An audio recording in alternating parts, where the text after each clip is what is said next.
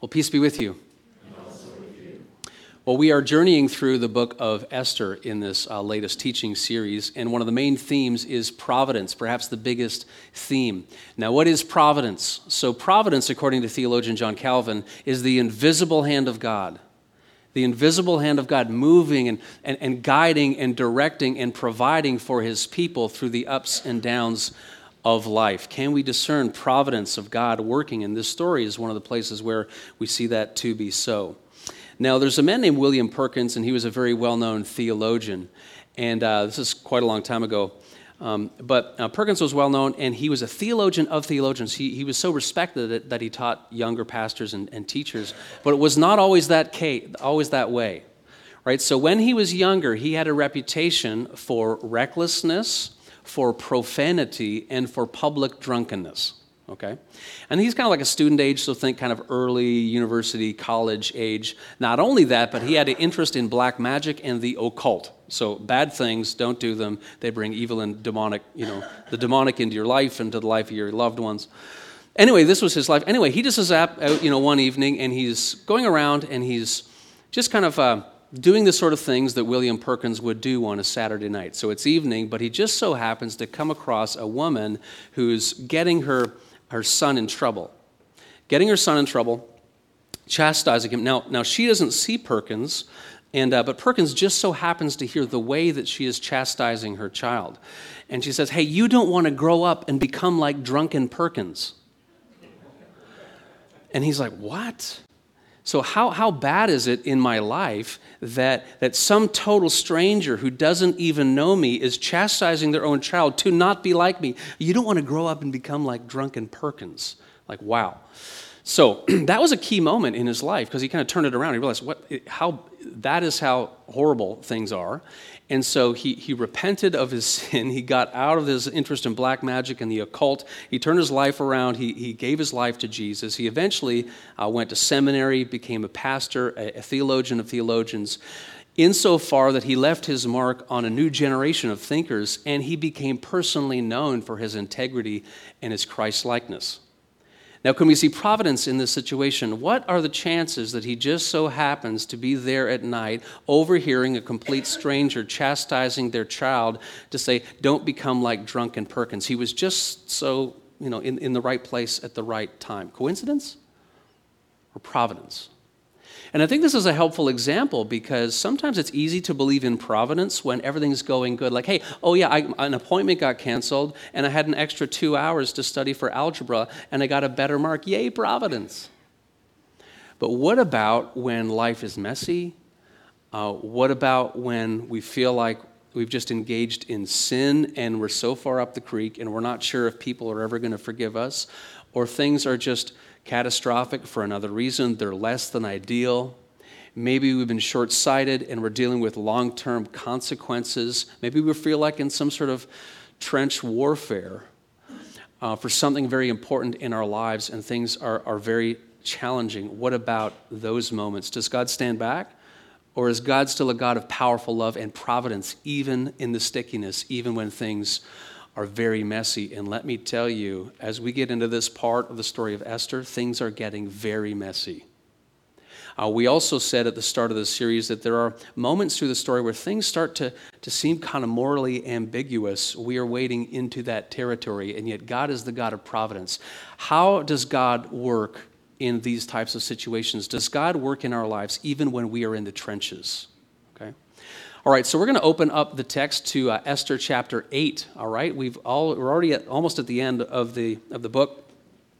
But what I'm going to do before we jump into the text is just provide a bit of a recap for the first seven chapters in case you've missed a Sunday or two. But it also kind of helps us hit the road running uh, on today's text. So we began in the Persian court of King Ahasuerus in the 5th century uh, BC. Uh, this is in Persia. Uh, after a long and surely torturous process, Esther, a young Jewish woman, was promoted to queen. Esther was the adoptive daughter of Mordecai. Mordecai uncovered a plot to assassinate the king.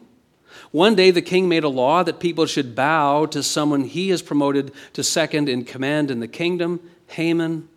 Turns out the ancestors of Haman and Mordecai were enemies, the Amalekites and the Jews. Mordecai refuses to bow to Haman. So Haman devises a plot to kill not only Haman, but all the Jews, and he did this by getting the king to pass a law to this effect. Mordecai urged Esther to use her influential position as queen to get the king to change his mind. Well, it's risky business unless the king invites her. She could lose her life. But she agrees, and in an act of great courage, she goes to him If I perish, I perish. Remember that? Uh, the king, thankfully, receives her favorably. Esther hosts two banquets for the king and his second in command, Haman. Before the second banquet, the king can't sleep. He asks for the royal records to be read. Thereby, he remembers uh, that uh, Mordecai saved his life from the assassination plot. Also, in the meantime, Haman becomes more enraged at Mordecai, builds a huge 75 foot pole on which to bloodily impale him. At the banquet, the second banquet, Esther requests that her life and the life of her people be saved because they have been scheduled for annihilation by none other than Haman himself. The king is upset and has Haman impaled on the pole that Haman himself constructed for Mordecai, and the blood flows. Yes, things are messy. So that's where we are as we begin chapter 8, reading from the ESV. On that day, uh, King Ahasuerus gave to Queen Esther the house of Haman, the enemy of the Jews. And Mordecai came before the king, for Esther had told what he was to her. So, um, gives, gives her the house. This is like the household and the property. And it wasn't uncommon in, in the ancient world for when someone commits a crime like this, for what they have their property to revert back to the crown and it to be redistributed. That's what's going on. Verse 2 And the king took off his signet ring, which he had taken from Haman, and gave it to Mordecai. Esther set Mordecai over the house of Haman. So Haman is elevated, uh, in, sorry, Mordecai is elevated to the position previously held by Haman, uh, but Esther has done this, right? She's used her, her authority as queen. Then Esther spoke again to the king. She fell at his feet and wept and pleaded with him to avert the evil plan of Haman the Agagite and the plot that he had devised against the Jews. When the king held out the golden scepter to Esther, Esther rose and stood before the king. And she said, If it please the king, and if I have found favor in his sight, and if the thing seems right before the king, and I am pleasing in his eyes, let an order be written to revoke the letters devised by Haman the Agagite, the son of Hammedatha, which he wrote to destroy the Jews who are in all the provinces of the king. For how can I bear to see the calamity that is coming to my people? Or how can I bear to see the destruction of my kindred? Then King Ahasuerus said to Queen Esther and to Mordecai the Jew, Behold, I have given Esther the house of Haman, and they have hanged him on the gallows, the pole, because he intended to lay hands on the Jews. But you may write as you please with regard to the Jews in the name of the king and seal it with the king's ring. For an edict written in the name of the king and sealed with the king's ring cannot be revoked. Okay, so quick pause. So uh, now that Mordecai has the signet ring and he has risen to the place of Haman, there's this tension in the text. And the tension is in the story, as we find here, is that apparently a royal law can't be revoked. And so, yes, Haman is impaled on the pole, but but the law is still in effect. So that's the tension in, in the plot line of the story. Um, not only that, but I think we continue to see something troubling about the king's character. He's influential, he's powerful, and he's impressionable. He says to Mordecai, hey, you know, do, do what you want. So he continues to be cavalier and casual with his own power. That's what got him into trouble in the first place, right? But that's what's happening, and that's the tension in the story. Verse 9. The king's scribes were summoned at that time in the third month, which is the month of Sivan, which is late spring, on the 23rd day. And an edict was written according to all that Mordecai commanded concerning the Jews to the satraps, the governors, and the officials of the provinces from India to Ethiopia, 127 provinces. To each province in its own script, and to each people in its own language, and also to the Jews in their script in their language. So something is going to be sent out to everybody, and it should be in their own dialect so they can understand what is happening, okay? Verse 10 And he wrote in the name of King Ahasuerus and sealed it with the king's signet ring. Then he sent the letters by mounted couriers riding on swift horses that were used in the king's service, bred from the royal stud. saying that the king allowed the Jews who were in every city to gather and defend their lives, to destroy, to kill, to annihilate any armed force of any people or province that might attack them, children and women included, and to plunder their goods on one day throughout all the provinces of King Ahasuerus on the 13th day of the 12th month, which is the month of Adar. Okay, so here we see how Mordecai is going to try to deal with this. Okay, so they've chosen a single day, which is uh, in our modern reckoning in our calendars, so they don't use it in the Hebrew, but some of your Bible translations will put it in our calendars, which is March 7th. So it's one day that exactly corresponds to the day of the original kill annihilation order. So the idea is okay, if that first law can't be revoked, then what we're going to do is, is we're going to make a second law where the Jews can defend themselves. Okay, so this is where things are starting to get really interesting, really messy. Um, I also just want to make a note here that this, uh, this kind of set of circumstances, I would say, foreshadows the Christian gospel or the Christian good news. Right? There's this one law that can't be revoked, and then there is something else that happens on top of it. So, what's going on? Well, if you think of it like this way Adam sinned, and he was a representative figure for humanity. And so we stand as sinful people, sinful by nature, under the wrath and judgment of God. So that stands. And so what happens? Well, God, instead of revoking that, He has sent a Savior, uh, His Son, our Lord Jesus. And so Jesus, he, he dies in our place on the cross, giving us peace and forgiveness with God. So, so we have salvation not because we all of a sudden aren't sinners under Adam, but because Christ has provided it for us. It's a, it's a new way to deal with the problem. And so the Apostle Paul summarizes this in 1 Corinthians 15 22. For as in Adam all die, uh, but in Christ all will be made alive. So I think there's a bit of foreshadowing here. I see it anyway, for uh, what's to come later as the Christian good news. Okay, so it's a defend yourselves order, verse 13. A copy of what was written was to be issued as a decree in every province, being publicly displayed to all peoples. And the Jews were to be ready on that day to take vengeance on their enemies. So the couriers, mounted on their swift horses that were used in the king's service, rode out hurriedly, urged by the king's command, and the decree was issued in Susa, the citadel. Then Mordecai went out from the presence of the king in royal robes of blue and white, with a great golden crown and a robe of fine linen and purple.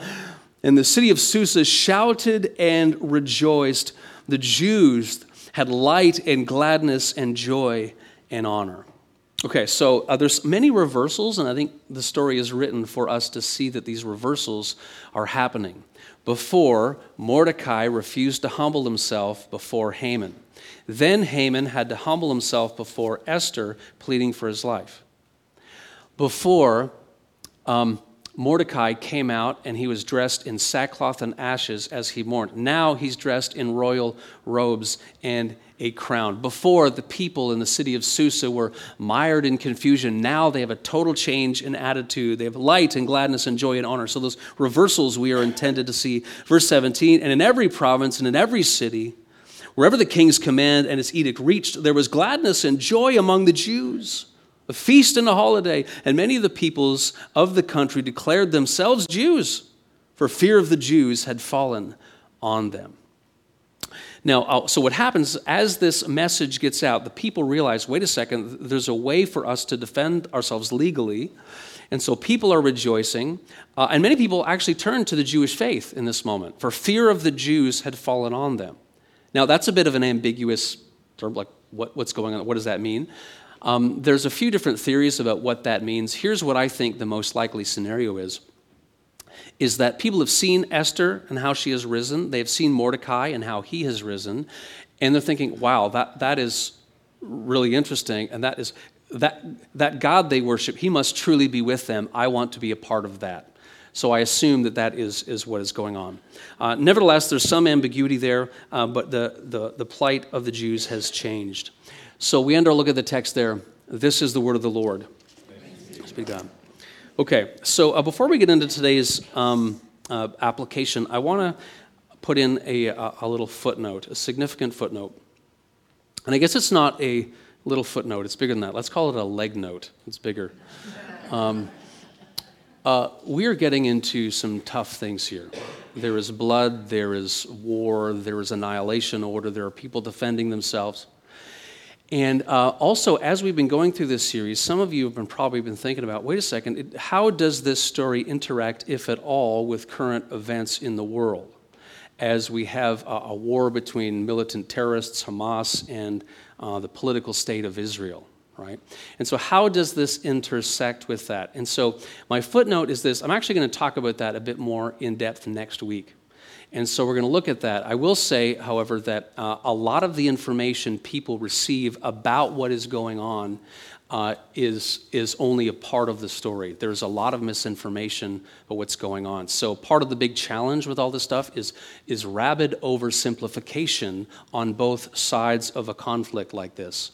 People also wonder wait a second, is the Israel in the Bible the same as political Israel uh, now, not so fast. That too is an oversimplification. So I'm going to get into that. Are there any touch points in the story? How do we think about conflict uh, through the lens, specifically a Christian lens, through the crucified and risen Jesus? So we're going to get into that a bit more next week because next week, all this stuff, that the rubber's going to hit the road with the original law and the follow up law. So just kind of put that in that category. We will address it uh, next week. Uh, but today we're going to focus more specifically on the providence of God uh, in a situation, in a turn of events like this. And as I mentioned at the start, there is a time when it's tempting, it's easy to believe in providence when things are great, but what about when things are difficult, things are messy, things are feeling like they're in the trenches? And so I'm going to put that word up there, trenches, because uh, this is our key word. What about when things are in the trenches, when things are messy, when there is sin, when there is moral ambiguity, uh, when there is difficulty, when there is pain? Is God still providentially present and working even when things are less than ideal? Okay? Just look at some of the messes in today's story, okay? Young virgins are summoned for a, dark, a sort of dark, horrid beauty contest. Because Mordecai refuses to bow to Haman, a plot is hatched to kill not only Haman but all Jews. Esther decides to approach the king to change the law to annihilate her people at great risk to her own life. If I perish, I perish. Haman is discovered to be against Mordecai and is impaled on a 75 foot pole. The blood flows. A wide reaching annihilation order for the Jews remains intact because it is an irrevocable law. A new law is passed that Jews can take up arms and defend themselves when people come hunting, not only for their lives, but for the lives of their women and children, and have permission to plunder their goods. Sounds all very neat and tidy. Not. At no point in this stuff does God say, Whoa, this is all really messy. I'm just going to wash my hands of this, step back. You can figure this all out. And when it's clean and nice and tidy again, I'm going to wade back into the picture and put on my sovereign crown. So, the thing we need to remember and focus on as we reflect on this story, but also our own lives, is that God is in fact with his people in the trenches, right? So we all know Psalm 23. We love it. The Lord is my shepherd. A lesser known psalm is Psalm 24. And the first verse of that psalm, right after Psalm 23, is this The earth is the Lord's and everything in it. Okay, the earth is the Lord's and everything in it. This includes trenches. This includes our moments of difficulty and darkness and challenge, right? God is not put off by the trenches in his own battle zone. God is not put off by the trenches in his own battle battlestone. I'm not saying that the trenches, metaphorically, that you live through and are dealing with are good. I'm not saying that. They're difficult, they're bad, they're painful, there's sin. Sometimes something has happened to you that may be no fault of your own and you're dealing with the consequences. Maybe you put yourself there. Maybe it's difficult, maybe it's painful, and I'm sure it is. I'm not saying the trenches are good, but what I am saying is that God works in the trenches.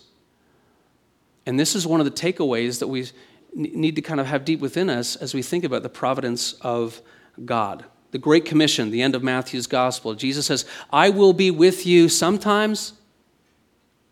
I will be with you always to the very end of the age. Always, always.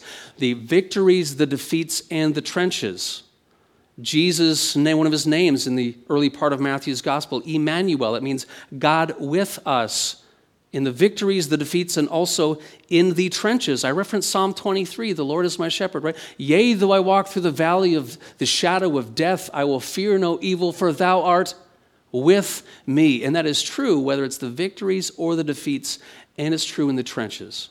And this is something that we see play out in the Bible time and time again, and this is instructive for us. One of the examples is Joseph right? Uh, Genesis, uh, Joseph, he's betrayed by his brothers. He's, he's, he's thrown into a pit. Uh, they, they tell his dad that he's dead. They sell him into slavery in Egypt. Over a course of a long period of time, he rises up through the ranks. Eventually, back in his home and native land in Canaan, there's a famine. His brothers come groveling to Egypt. He reveals himself that he's the brother that they sold into slavery. But in that, Joseph sees the providential hand of God. What does he say?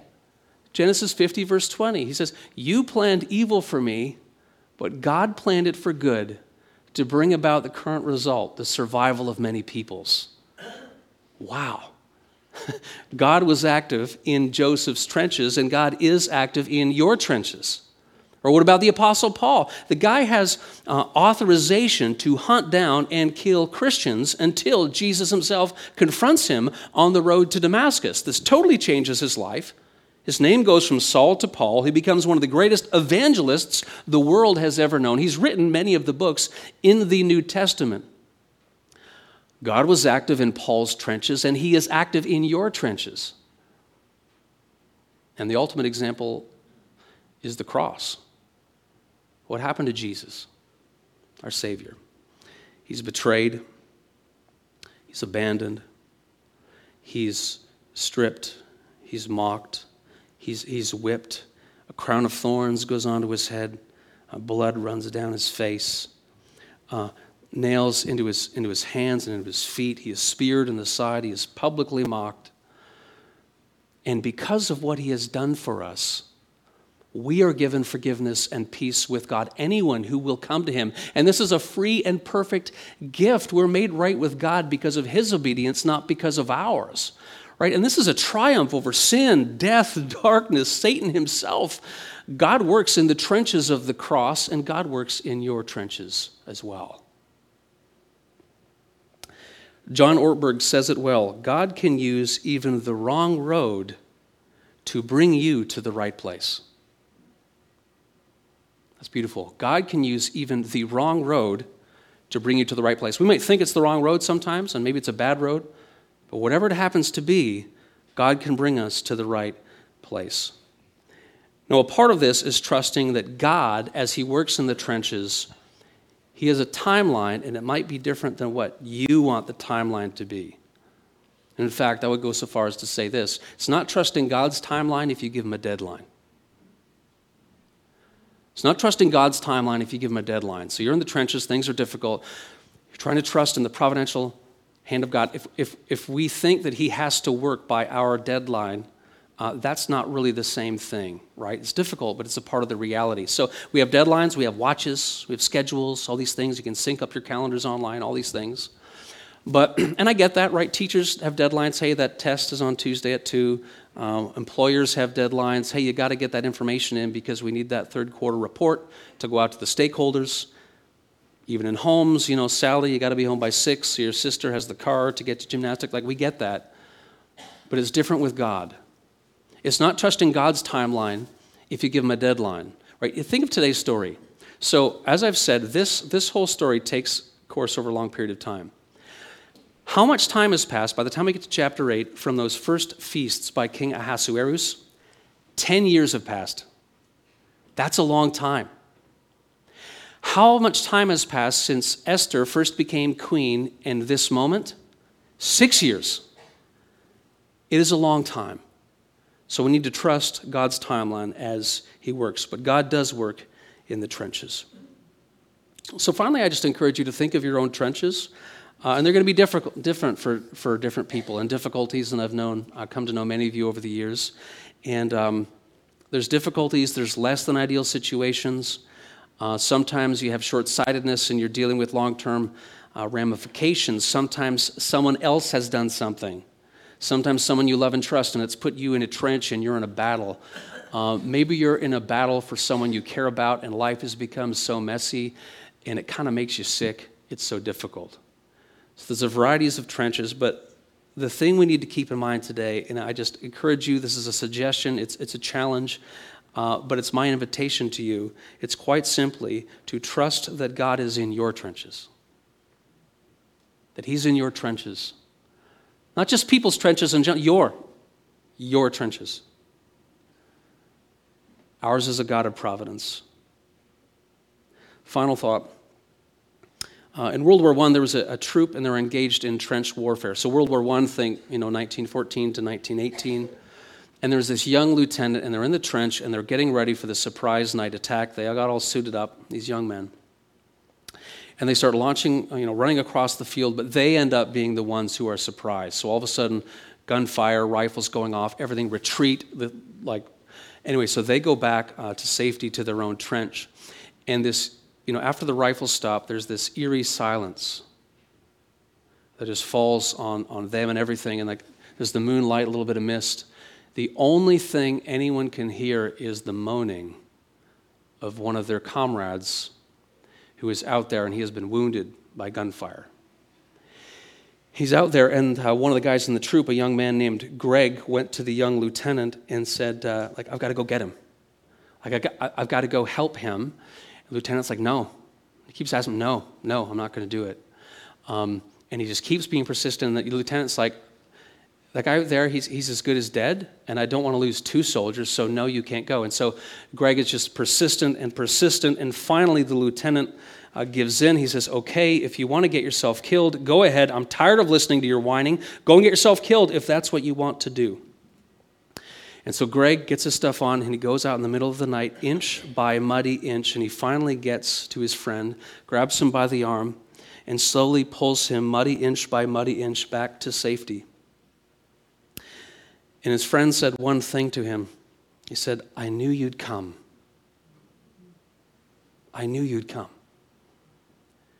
Now, why did he say, I knew you'd come? Well, the answer is simple it's because that's what friends do. Do you want to know what Jesus calls his disciples in John 15? Friends. When you are in the messy battles of life, God comes for you. No, he never left. Why?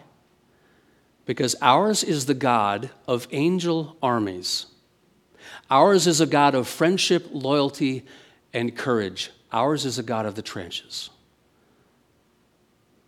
Praise be to God. Amen.